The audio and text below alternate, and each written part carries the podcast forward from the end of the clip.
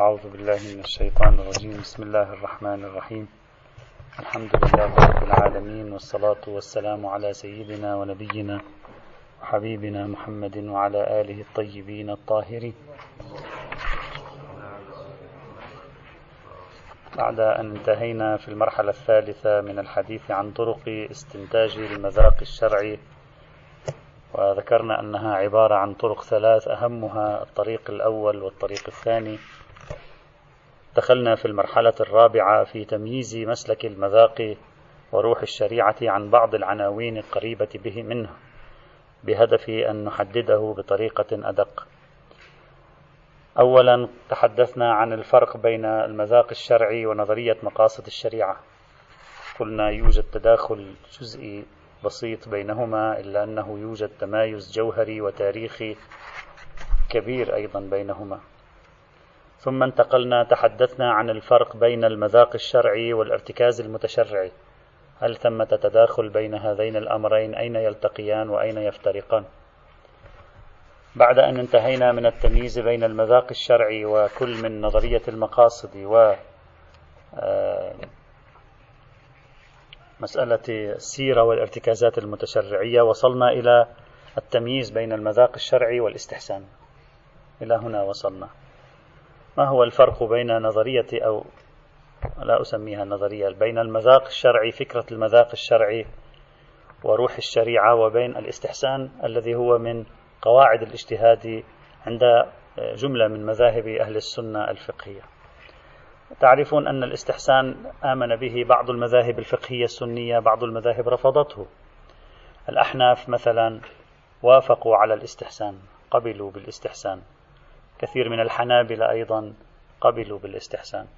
في المقابل الشافعية رفضوا الاستحسان حتى ينقل عن الشافعي أنه قال من استحسن فقد شرع من استحسن فقد شرع. رفضته الشافعية رفضته الظاهرية رفضته رفضه الشيعة وآخرون أيضا. فيوجد انقسام في الرأي ليس انقسام شيعي سني وإنما هو انقسام أيضا داخل الإطار السني في حجية الاستحسان وقيمة الاستحسان. أصلا ما هو الاستحسان؟ الاستحسان أيضا واحد من العناوين الأصولية السنية التي هي أقرب إلى المبهمة منها إلى المفهومة. هم اختلفوا في معنى الاستحسان. وهذا الذي في العام الماضي عندما تكلمنا عن فقه المصلحة قلنا بعض النظريات الأصولية عند أهل السنة بسبب تطورها تدريجيا شهدت تغيرات كبيرة وبالتالي صار في التباس كبير في فهمها ما معناها أصلا ماذا يراد منها؟ مثلا هذا الاستحسان بنفسه يوجد له ست سبع تعاريف عند أهل السنة وكل تعريف في مكان يعني ليس أنه تعاريف اختلاف في صياغة التعريف كل تعريف يضعه في مكان تعريف يضع الاستحسان في بحث المصلحة المرسلة تعريف وهو لعله الأشهر يضع الاستحسان في بحث القياس تعريف يضع الاستحسان قريبا من موضوعنا هنا. فإذا الاستحسان هم له تعاريف متعددة عند أهل السنة هم هو غير متفق على حجيته عند أهل السنة أنفسهم؟ ما بين الأحناف والشافعية صراع طويل حول موضوع الاستحسان. طيب ماذا يهمني الآن من موضوع الاستحسان وموضوع المذاق الشرعي؟ سنأخذ أحد تعاريف الاستحسان. يوجد تعريف للاستحسان هذا التعريف كأنه يعرف مذاق الشريعة. أحد تعريفات الاستحسان عند أهل السنة تشبه كثيرا فكرة مذاق الشريعة. ولعل الاستحسان كان في مرحلة ما يعبر عن فكرة مذاق الشريعة عندهم في القرن الثاني والقرن الثالث الهجريين. ما هو هذا التعريف للاستحسان الذي يجعله قريبا جدا من فكرة المذاق ويفرض علينا التمييز بينهما، هل هما واحد أو اثنان؟ هذا التعريف طبعا ذكره ذكره كثيرون لعله يعني منذ زمن الغزالي وما قبل الغزالي إلى اليوم هذا التعريف يذكر ويناقش أيضا ليس هو التعريف السائد المهيمن على الاستحسان لكنه موجود. الاستحسان بالتعريف المش... هذه الجملة متداولة بينهم. أحد تعريفات الاستحسان وأنا سأذكر الآن نص الغزالي. قال التأويل الثاني للاستحسان. يعني له تأويلات عديدة تعريفات متعددة. التأويل الثاني للاستحسان قولهم المراد به الاستحسان. دليل ينقدح في نفس المجتهد. ينقدح في نفس المجتهد. لا تساعده العبارة عنه. لا يعرف أن يبينه. لا يستطيع أن يعبر عنه أصلا. يعني هو موجود عميق في داخل نفسه لكن لا يقدر أن أن يعبر عنه. لا تساعده العبارة عنه ولا يقدر على إبرازه وإظهاره. هذا أحد التعريفات المشهورة للاستحسان في أصول الفقه السني.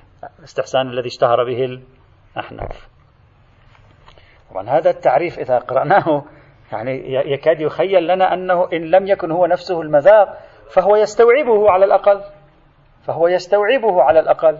لأننا رأينا المذاق الشرعي حالة في نفس الفقيه تفيد القطع من خلال خبرته مع الشريعة ونصوصها وأحكامها تجعله يحكم في موضع ما. وإذا سألته ما الدليل أصلا تكاد لا ترى له دليلا. يعني عندما تنظر في عبارته تكاد يكون الدليل هو نفس المدعى. رأينا ذلك. بل رأينا كيف أن بعض العلماء جبنا أمثلة سيد الإمام الخميني إذا تذكرون عندما أراد أن يقنعنا بالمذاق الشرعي أحالنا على وجداننا يعني هذا ليس بدليل أصلا وهذا يكشف عن أن ثمة شيء عميق في نفس الفقيه غير قادر على أن يعبر عنه بصيغة استدلالية محددة وواضحة وجلية ومنضبطة. فإذا ألا يعني ذلك أن, النظر أن, أن المذاق الشرعي الذي سار عليه المتأخرون خلال 200 سنة تقريبا هو جزء على الأقل من الاستحسان الذي كان رائجا في القرن الثاني والثالث والرابع الهجري عند أهل السنة وخاصة عند الأحناف. قد واحد يقول هو نفسه هذا أو لا أقل أحد مصادقه أو لا أقل أحد مصادقه في هذا الإطار. أول شخص رأيته يعني أو الشخص الوحيد الذي يعني يعني على أول شخص رأيته التفت إلى ارتباط هذا التعريف للاستحسان بموضوع المذاق الشرعي اللي هو موضوع اللي هو المذاق الشرعي اصطلاح شيعي لا وجود له كما قلنا عند أهل السنة. أول شخص ربط فكرة الاستحسان الحنفية بموضوع المذاق الشرعي الإمامي هو السيد محمد تقي الحكيم. وهذه كانت التفاتة ممتازة منه. ماذا قال في بحث الاستحسان؟ قال مثل هذا النوع من الاستحسان اللي هو هذا التعريف. ذكر هذا التعريف. لا يمكن عده من مصادر التشريع. لماذا؟ لكونه عرضة لتحكم الأهواء.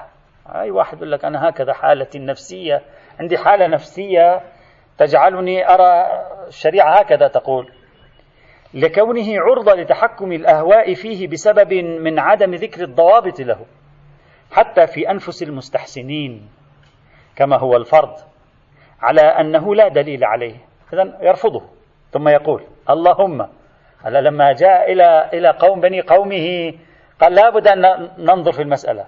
قال اللهم إلا أن يدعى أن يدعى أن يدعي عفوا بعض أصحابه حصول القطع منه أحيانا. يعني إذا حصل القطع بيصبح منضبط. إذا حصل قطع هم يمكن يكون غير منضبط. أنت كان إشكالك على القطع سيدنا. يقول إلا إذا حصل القطع. إذا حصل القطع لا يخرجه ذلك عن لا انضباط. لكن يقول القطع حجة ماذا أفعل؟ لا أستطيع أن أرفض حجية القطع. هو مجبر أن يقول ذلك. يقول إلا أن يدعي بعض أصحابه حصول القطع منه أحيانا. وربما كانت وجهة نظر القائلين بالذوق الفقهي تلتقي هذا النوع من الاستحسان. تلتقي هنا. إلا أن حجيته مقصورة على مدعي القطع به من الفقهاء ومقلديهم خاصة.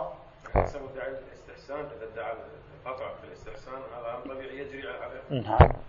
يعني على قواعد حجية القطع أقصد يجري. السيد لم يقل يجري لكن هو يريد أن يقول هذا الاستحسان إن كان قطعيا لا بأس.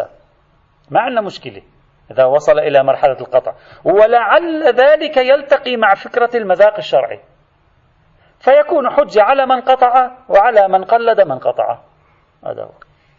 إذا هذه التفاتة ممتازة من السيد الحكيم أنه التفت إلى ظاهرة إمامية متأخرة ورابطها بمفهوم بظاهرة سنية متقدمة في أحد تعاريف الاستحسان. هذا هو الذي يدفعنا إلى أن نفتح هذا البحث ونتأمل فيه هنا.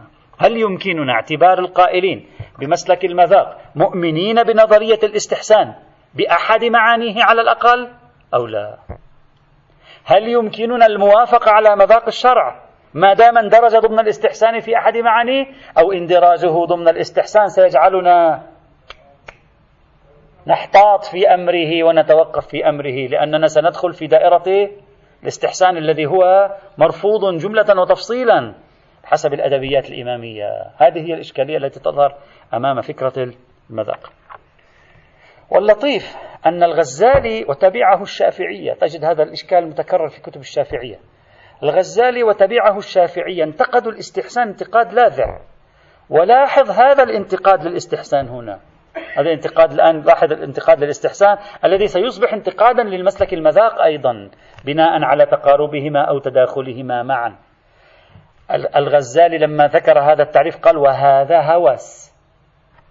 يعني وهذا هوس.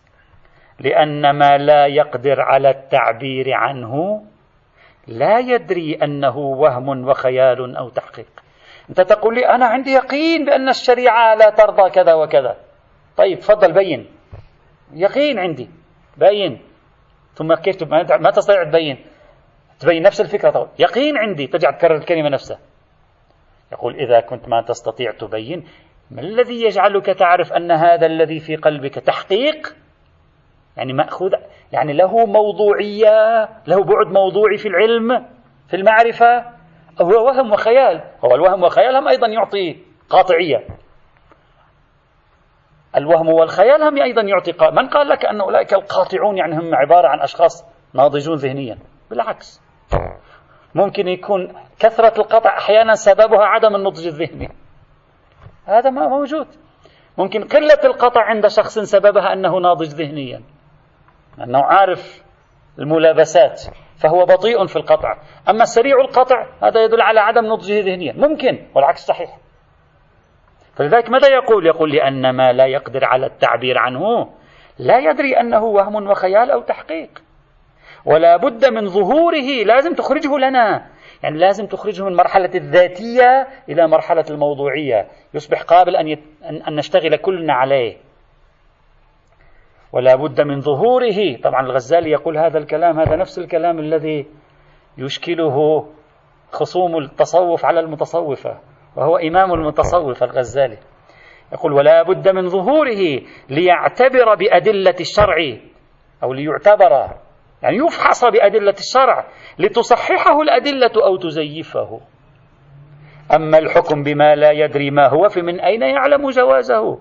أبضرورة العقل أو نظره أو بسمع متواتر أو آحاد ولا وجه لدعوى شيء من ذلك. لو في, لو في تواتر أو في آحاد أو في حكم عقلي ما قال لك أنا أستحسن؟ قال لك عندي دليل عقلي.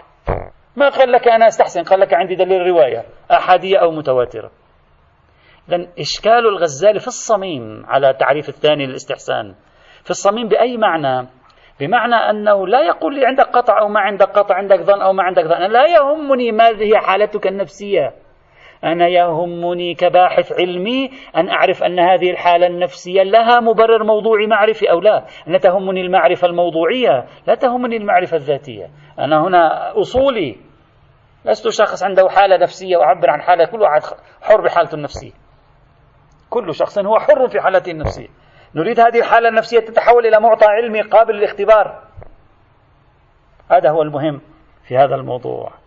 إذا القلق الذي أبداه الشافعية من الاستحسان وعلى رأسهم الغزالي ومن بعده هو قلق أن الاستحسان ذوق استنساب شخصي ذاتي. لا يمكن أن نبني الاجتهاد على ذوق شخصي ذاتي استنسابي. لا بد هذه الشريعة إذا أراد أن يبنى الاجتهاد فيه يبنى على أمر موضوعي يعني تطرحه قابل للتقويم. جميعنا نستطيع أن نقومه سلبا أو إيجابا. أما تقول أنا حصل عندي قطر ما أقول لك من أين هذا القطر؟ أقول لك حصل عندي قطر. يعني شو هذا يعني؟ لا, لا يمكن تبنى الشرائع على هذه الطريقة. نبني اجتهاد. كل واحد غدا يأتي يقول لك أنا عندي خطأ. وبعدين؟ إذا هذا إشكال الشافعية. أنا ليش أقول الإشكال أنا بعدين بعد قليل سنبدأ بحجية المذاق. هنا سوف نفتح على هذه الآفاق جميعا إن شاء الله تعالى. طيب. وما يعزز فكرة الربط ما بين الاستحسان وما بين المذاق ولو بكون أحدهما أوسع من الآخر يستوعبه هو انظروا كيف رد القرطبي على الشاطبي. يعني أنا المشهد في الاستحسان عند السنة انظروا إليه فتروا كأنما يتكلم عن موضوع المذاق. القرطبي رد المالكي رد على الشاطبي عفوا على على الغزالي معذرة على الغزالي. ماذا قال القرطبي في رده؟ قال ما يحصل في النفس من مجموع قرائن الأقوال من علم أو ظن لا يتأتى عن دليله عبارة مطابقة له. كلام رائع. وبالضبط يتكلم عما نحن فيه. يقول أنت يا أيها الغزالي تطالبني بعبارة مطابقة. يعني أن أعبر لك بعبارة مطابقة. تقول لي وين الرواية التي تتكلم عن هذا الحكم؟ ما في رواية تطابق هذا الحكم. وين الآية التي تتكلم عن هذا الحكم؟ ما عندي آية. وين دليل العقل؟ ما عندي. لكن عندي مجموع قرائن الأقوال. يعني يريد أن يقول الإستحسان بالتعريف الثاني قائم على نظام المراكمة على الاستقراء. والاستقراء لا يمكن للنتيجة أن تكون متضمنة في المقدمة في كل مقدمة على حدة أو أن تعبر كل مقدمة على حدة عن النتيجة. دائما النتيجة أكبر من المقدمات. إذا أنت تطالبني بأمر مستحيل. يعني أنت أيها الغزالي أيها الشافعية تطالبونني بأمر مستحيل. وإلا كل الاستقراءات ينبغي أن تكون باطلة والغزالي يؤمن بالاستقراء. رأيناه في عشرات المواضع عم يطبق الاستقراء وعادة الشرع وعادة هو نفسه يتكلم عن هذا عرف الشرع وعادة الشرع. فإذا كان هذا هناك يجوز لك لماذا أنا لا يجوز لي؟ إذا بهذا نكتشف أن القرطبي فهم فكرة الاستحسان بهذا التعريف وقال هي عبارة عن استقراء يتراكم يولد قاعدة. لا يمكنك أن تستدل على هذه القاعدة بهذه المقدمة الاستقرائية أو بهذه أو بهذه لأن أي واحد من المقدمات لا تساوي القاعدة المستنتجة. هذه طبيعة العمل الاستقرائي طبيعة النظام القرائني التراكمي. وهذا أيضا يؤكد لنا أن الصراع الشافعي الحنفي حول أحد تعاريف الاستحسان من شأنه أن يثبت أن فكرة المذاق الشرعي تستطيع أن تكون داخلة تحت فكرة الاستحسان بأحد معانيها لا بكل معانيه الاستحسان بأحد معانيه الأخرى قياس أو مرتبط بالقياس لا علاقة لنا به لا نتكلم عنه هنا. إذا في تقارب شديد الآن بين الفكرتين. من مجمل ما تقدم يمكننا القول بأن فكرة المذاق يمكنها أن تندرج, تندرج تحت أحد تعاريف الاستحسان. غاية الأمر هذا التعريف للاستحسان قد يكون عند الفقيه السني أعم من الظن واليقين. الفقيه الشيعي يقول فقط إذا أفاد اليقين يكون حجة. لا بأس هذا تفصيل في الحجية ليس تفصيلا في التعريف.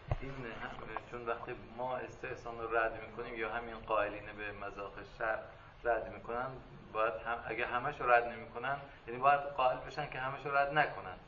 اگر همه استحسانات رو رد میکنن و این این مذاق شارع با یکی از استحسانات قبول؟ اشكال هو هذا الذي نريد أن نقول. نريد أن نقول عندما أقول أنا لا أؤمن بالإستحسان فيجب أن أعرف الإستحسان. أنت أي تعريف تت... عن أي استحسان تتكلم؟ إذا تتكلم عن الإستحسان المرتبط بالترجيحات الأقيسة لأنه عندهم استحسان مرتبط بالترجيحات الأقيسة الشرعية. نعم. يستطيع الإمام أن يقول أنا هذا أرفضه. أما إذا تتكلم عن الإحسان بهذا التعريف الثاني له المؤمن بالمذاق عند الإمامية لا يستطيع أن يقول هذا باطل جملة وتفصيل. يستطيع أن يقول إن أفاد الظن ليس حجة. إن أفاد اليقين حجة لحجية اليقين. فيفصل في الحكم لا يفصل في التعريف في الموضوع حينئذ. هذا آه الآن مناط اليقين هذا الذي سوف نأتي عندما نتكلم بعد قليل عن حجية المذاق. هناك سنتكلم عن هذا الموضوع. وإلا المفروض الآن نتكلم عن القاعدة. إذا أفاد اليقين فاليقين حجة. إذا أفاد الظن لا دليل على حجيته بخصوصه. هذا الكلام العام عادة. طيب. أيه؟ لا القرطبي لم أنقل نصه الحرفي. أنا نقلت خلاصة فكرته. يعني من مجموع قرائن الأقوال ما يفيد الظن أو العلم يقول. الاستحسان هو تحصيل الظن أو العلم من مجموع قرائن الأقوال. فلا تكون له عبارة مطابقة. هذا كلام دقيق جدا في هذا الموضوع. طيب. إذا بناء على يستطيع الفقيه الإمامي المؤمن بمسلك المذاق أن يقول أنا استحساني بأحد تعاريف الاستحسان لا بتلك التعاريف الأخرى الباطلة عندي. غاية الأمر أنا أفصل بين الظن واليقين. إذا يفيد الظن ليس حجة إذا يفيد اليقين حجة. لكن يمكن للإنسان أن يذهب أبعد من ذلك ويقول بأن الاستحسان على هذا المعيار الاستحسان والمذاق الاستحساني يمكن أن ينفع ولو كان ظنيا حتى على مسالك الإمامية يمكن للاستحسان اللي هو متصل بالمذاق يعني تعريف الاستحسان المتصل بالمذاق يمكن أن يكون نافعا حتى ولو كان ظنيا وذلك في طرف النفي في طرف العرقلة. التعبير العرقلة لا في طرف الإثبات. يعني الاستحسان الظني أو المذاق الظني لا يمكن أن يثبت حكم شرعي مستقل. لا يمكنه. لكن المذاق الظني أو الاستحسان الظني بهذا التعريف يمكنه أن يربك التمسك بالإطلاق أو العموم في دليل لفظي. لماذا؟ لأن حجية الظهور بملاك الطريقية والكاشفية. وإذا لم يكن في الظهور طريقية وكاشفية يعني لم يكن فيه ظن بل كان الظن على عكسه فليس بحجة. على قواعد الأصوليين الشيعة. فإذا أجاك فقيه دقق معي جيدا. إذا جاءك فقيه قال عندي رواية أو آية لها إطلاق يشمل هذه الحالة. ثم حصل لدي من تجميع قرائن يعني استحسان أو مذاق حصل لدي ظن بنفي هذه الحالة. ظن شو يعني ظن؟ يعني عندي ظن بأن الشارع لا مذاقه يرفض هذه الحالة. طيب وجود الظن على النفي هنا يجعل الإطلاق في إفادته الشمول غير ظني. يعني يجعل الإطلاق شموله لهذا المورد احتمالي ليس ظنيا. لأن المفروض أن الظن على خلافه. ولا حجية للظن الحجة إذا قام ظن على خلافه كما تقرر في علم الأصول. فإذا الاستحسان بالتعريف الثاني والمذاق الشرعي بهذا المعنى الذي قلناه. يمكنه حتى عند الإمام أن يكون ذا أثر في نفي شيء وإن كان عاجزا أن يكون ذا أثر في إثبات شيء. وهذه من النتائج التي يمكن أن ينتفع بها القائل بالاستحسان بهذا التعريف أو القائل بالمذاق. إذا كان المذاق هو الاستحسان حجة هلا أو إذا كان المذاق هو الاستحسان مقبولا بالأصل. الآن سأتكلم عنه في هذا الإطار. وعلى أي حال فإذا بناء عليه أرجح أن بين الاستحسان وبين المذاق ترابط. بين الاستحسان والارتكاز المتشرع قلنا يوجد ترابط وتباين. بين الاستحسان عفوا بين المذاق والارتكاز المتشرع يوجد ترابط وتباين.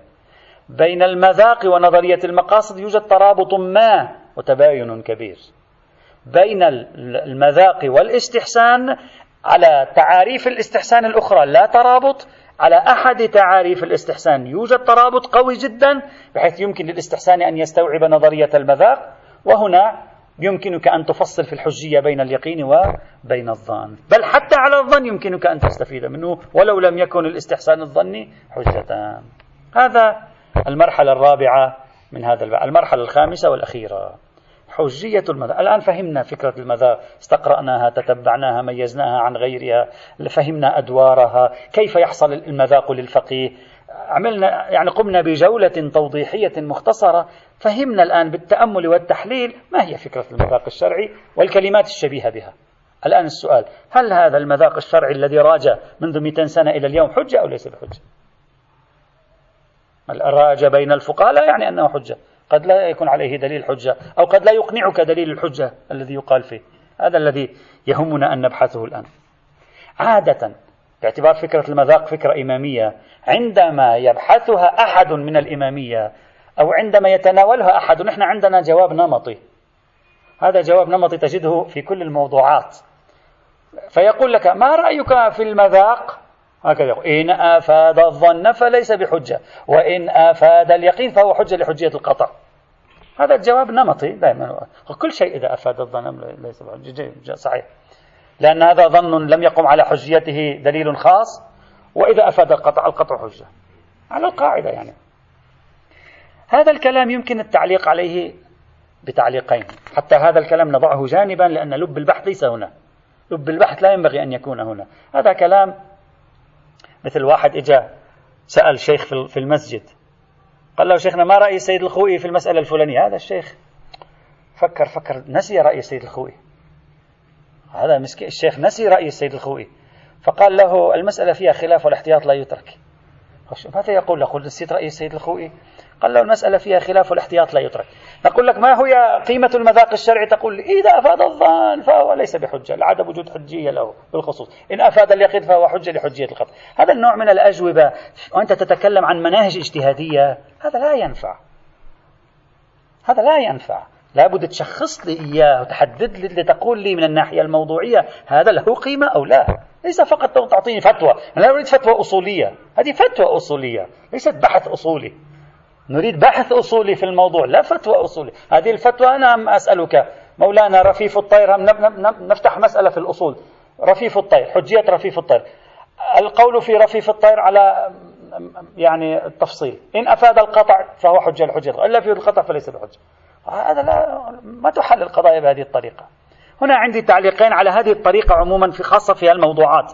أولا أولا هذا الجواب لا ينسجم مع الانسداديين. لا ينسجم. تقول لي إذا المذاق الشرعي يفيد الظن ليس بحجة وإذا يفيد اليقين فهو حجة. الانسدادي لا ينبغي له أن يقول ذلك. الانسدادي يمكن أن يقول بحجية المذاق الظني لحجية مطلق الظن.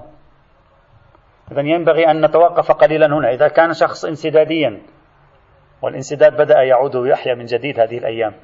إذا كان شخص انسداديا يمكن أن يفتح باب المذاق الظني أيضا. ليس فقط المذاق إلا إذا كان المذاق الظني تركيبته يعني شكل العملية الاستدلالية فيه قياسية. فيدخل في الظن القياسي. وقد قال الانسداديون بأن كل ظن حجة إلا الظن القياسي. فلا يستطيعون إثبات الحجية للظن المذاقي. سنعبر عنه الظن المذاقي. فلا يستطيعون إثبات الحجية للظن المذاقي إذا كان على شكل قياس شرعي. وقد رأينا سابقا إذا تذكرون أن بعض أشكال وأدوار المذاق هو تعدية الحكم من منصوص إلى غير منصوص. أعطينا أمثلة على ذلك.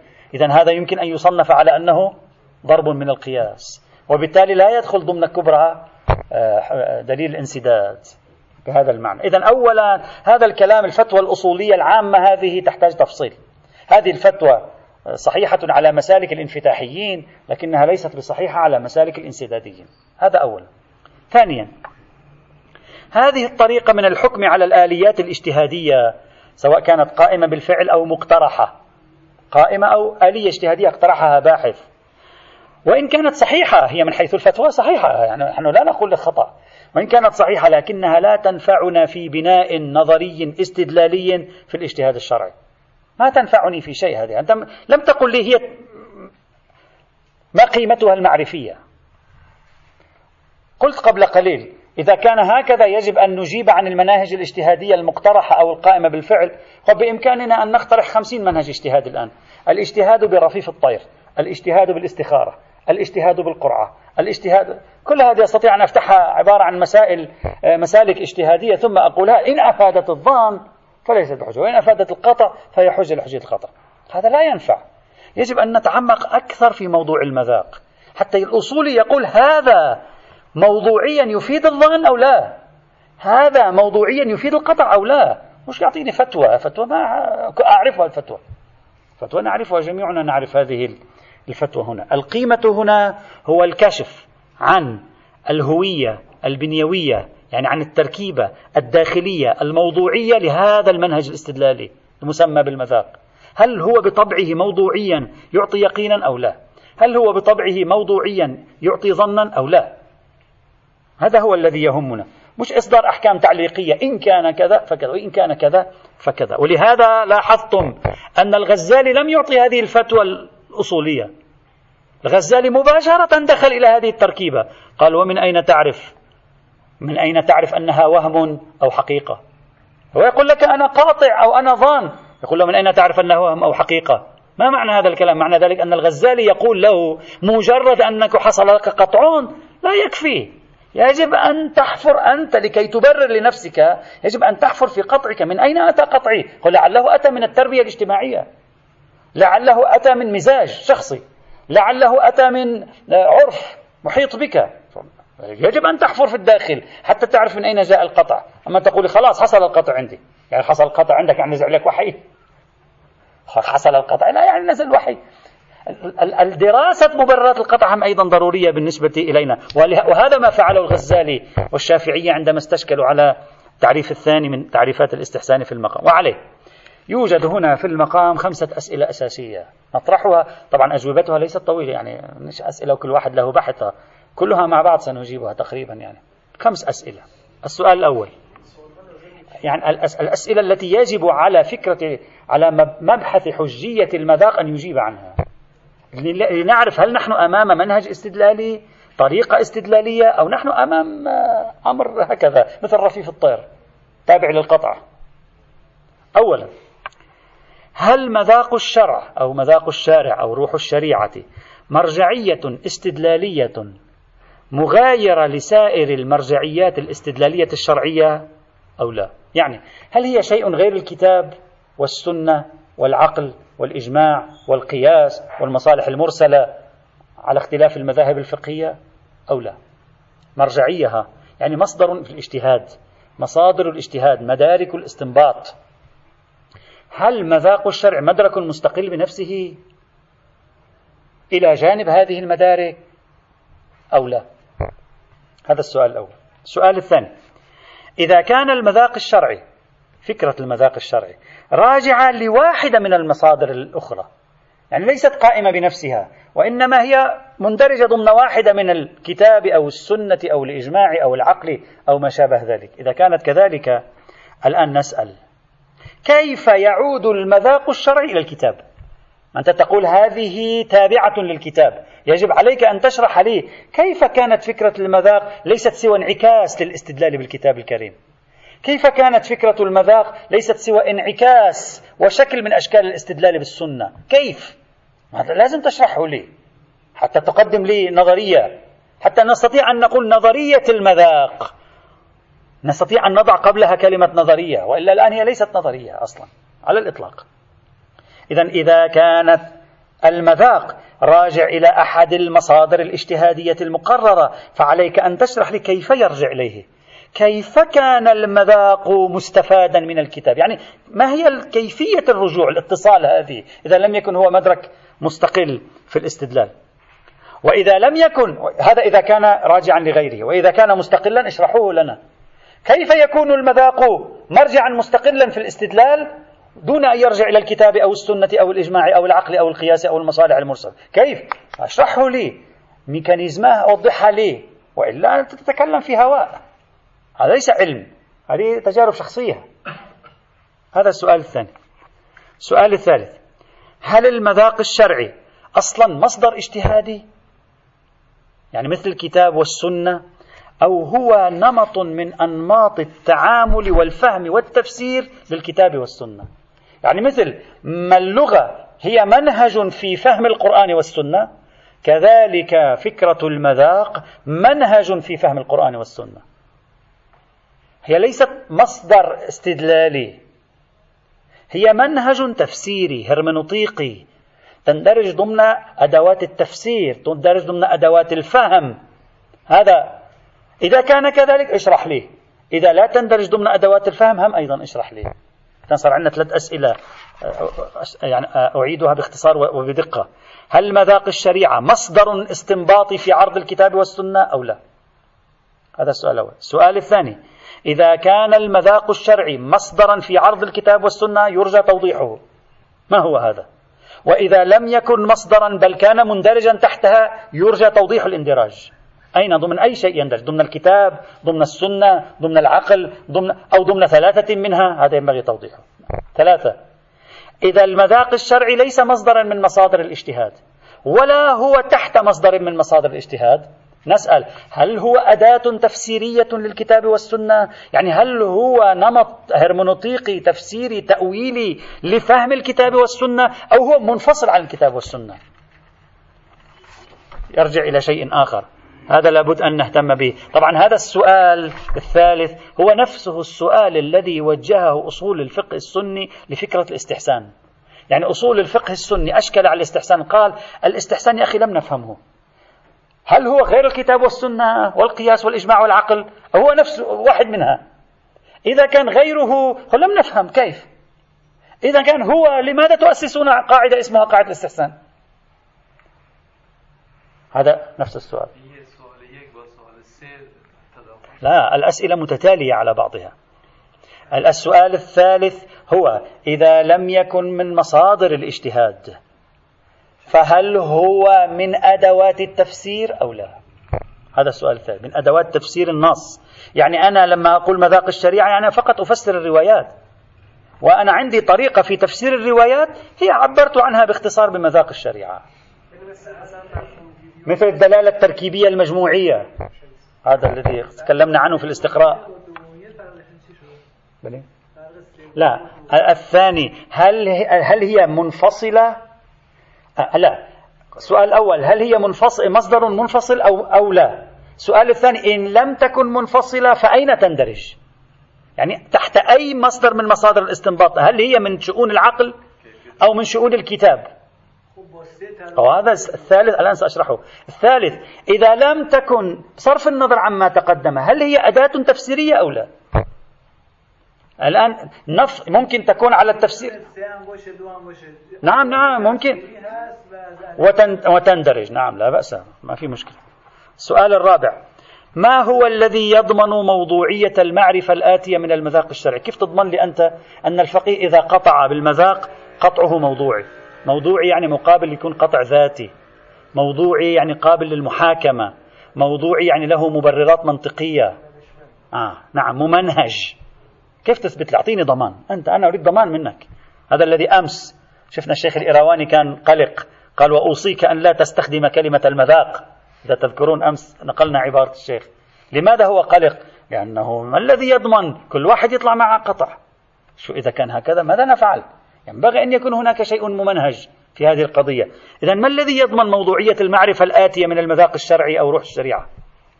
كيف يمكن التمييز بين نظرية بين المذاق وبين اليقين الذاتي؟ مقابل اليقين الموضوعي كيف يمكن لنا أن نحمي هذا كله سؤال واحد لكن نحن نصيغه. كيف يمكن لنا أن نحمي الاجتهاد المذاقي هذا؟ كيف يمكن لنا أن نحمي الاجتهاد من المزاجية الاستنسابية الشخصية الذاتية؟ ألست إذا أدخلت فكرة المذاق إلى الاجتهاد ألا أكون قد عرضت الاجتهاد الفقهي للخطر؟ كل واحد يقول لك أنا قاطع وأنا عند الله هذا هذا الآن موجودة يعني مش أنا أنا نحن لا نتكلم فرضيات الآن. الآن في كثير من أوساط الناس لك لا لا شوف الشريعة مزاجها مزاج الدفاع عن الإنسان فلا يمكن أن تكون تقول ذلك. خلاص انتهى الموضوع. ماذا نفعل؟ كيف تضمن لي أننا لو أقحمنا مثل هذه الآليات في الاجتهاد بعد فترة آه، لا لا يخرب الاجتهاد؟ يخرج عن إطار الموضوعية لا يصبح علميا ممنهجا. هذا سؤال مهم جدا. هذا هو القلق الذي قاله الغزالي والشافعية وهذا الذي رأيناه بالأمس عند أمثال الشيخ الإرواني وقبل قليل رأيناه عند السيد محمد تقي الحكيم. اللي قال ممكن يكون هذا وهم ممكن يكون مزاج أهواء واحد لا يعرف. وهذا أعطيني طريقة حتى أضمن إمكانية الاحتكام. هذا السؤال الرابع. السؤال الخامس. هل يجوز؟ هذا السؤال طبعا لا علاقة له بأصل الحجية. هذا سؤال استفهام إنكاري. هل يجوز برأيكم؟ هذا سأمر عليه لن أجيب عنه أصلا جوابه معه. هل يجوز برأيكم أن نعتمد لقرنين من الزمان مسلكا اسمه مسلك المذاق دون أن يقوم علم أصول الفقه؟ ودون أن يقوم علم فلسفة الفقه ببحثه وتحليله وتشريحه وتفكيكه.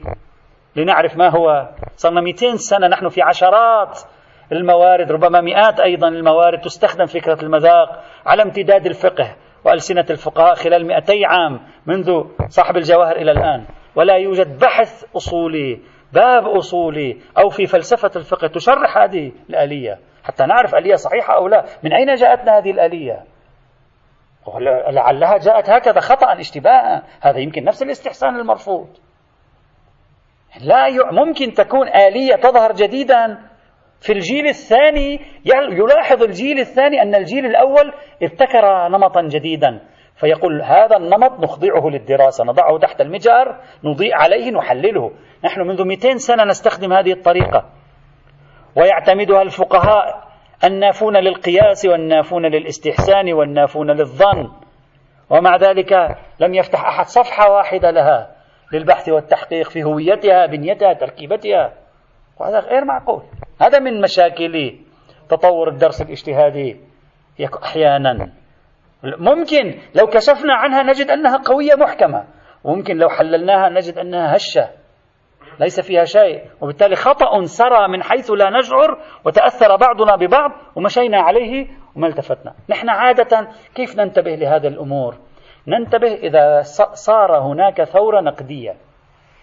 الإخباريون لما ثاروا على الأصوليين اللي إجوا من زمن العلامة الحلي إلى زمن صاحب المدارك والمعالم لما ثاروا بدأوا يفتشون لهم عن ثغرات. فأخذوا يطلعوا لهم أشياء وأساليب اجتهادية وقال لهم لاحظوا أنتم أخذتموها من السنة ولا دليل عليها وهذه أخذتموها من هون ولا دليل عليها وتلك أخذتموها من هناك ولا دليل عليها. نحن مشكلتنا نضع أعيننا الفاحصة على مثل هذه الأشياء فقط عندما نعاديها. وقبل أن نعادي نحن أصلا نبحث نفتح هذا البحث. شوف هذا البحث ما هو قيمته؟ ما هي جدواه شروطه؟ قيوده؟ أصلا منطقي؟ غير منطقي؟ إلى آخره.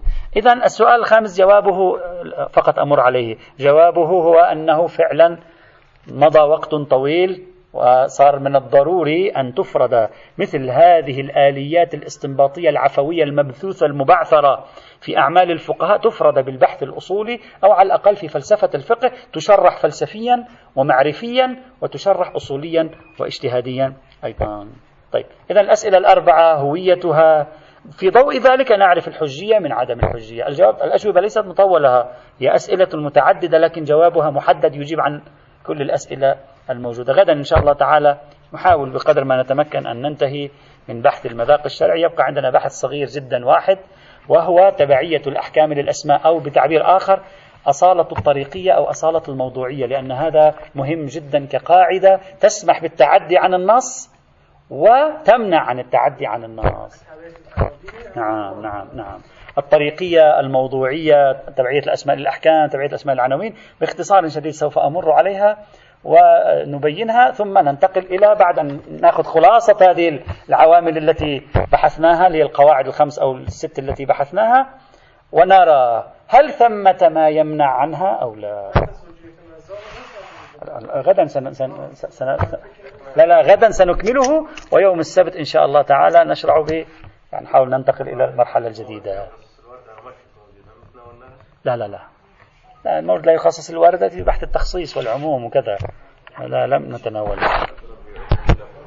نعم.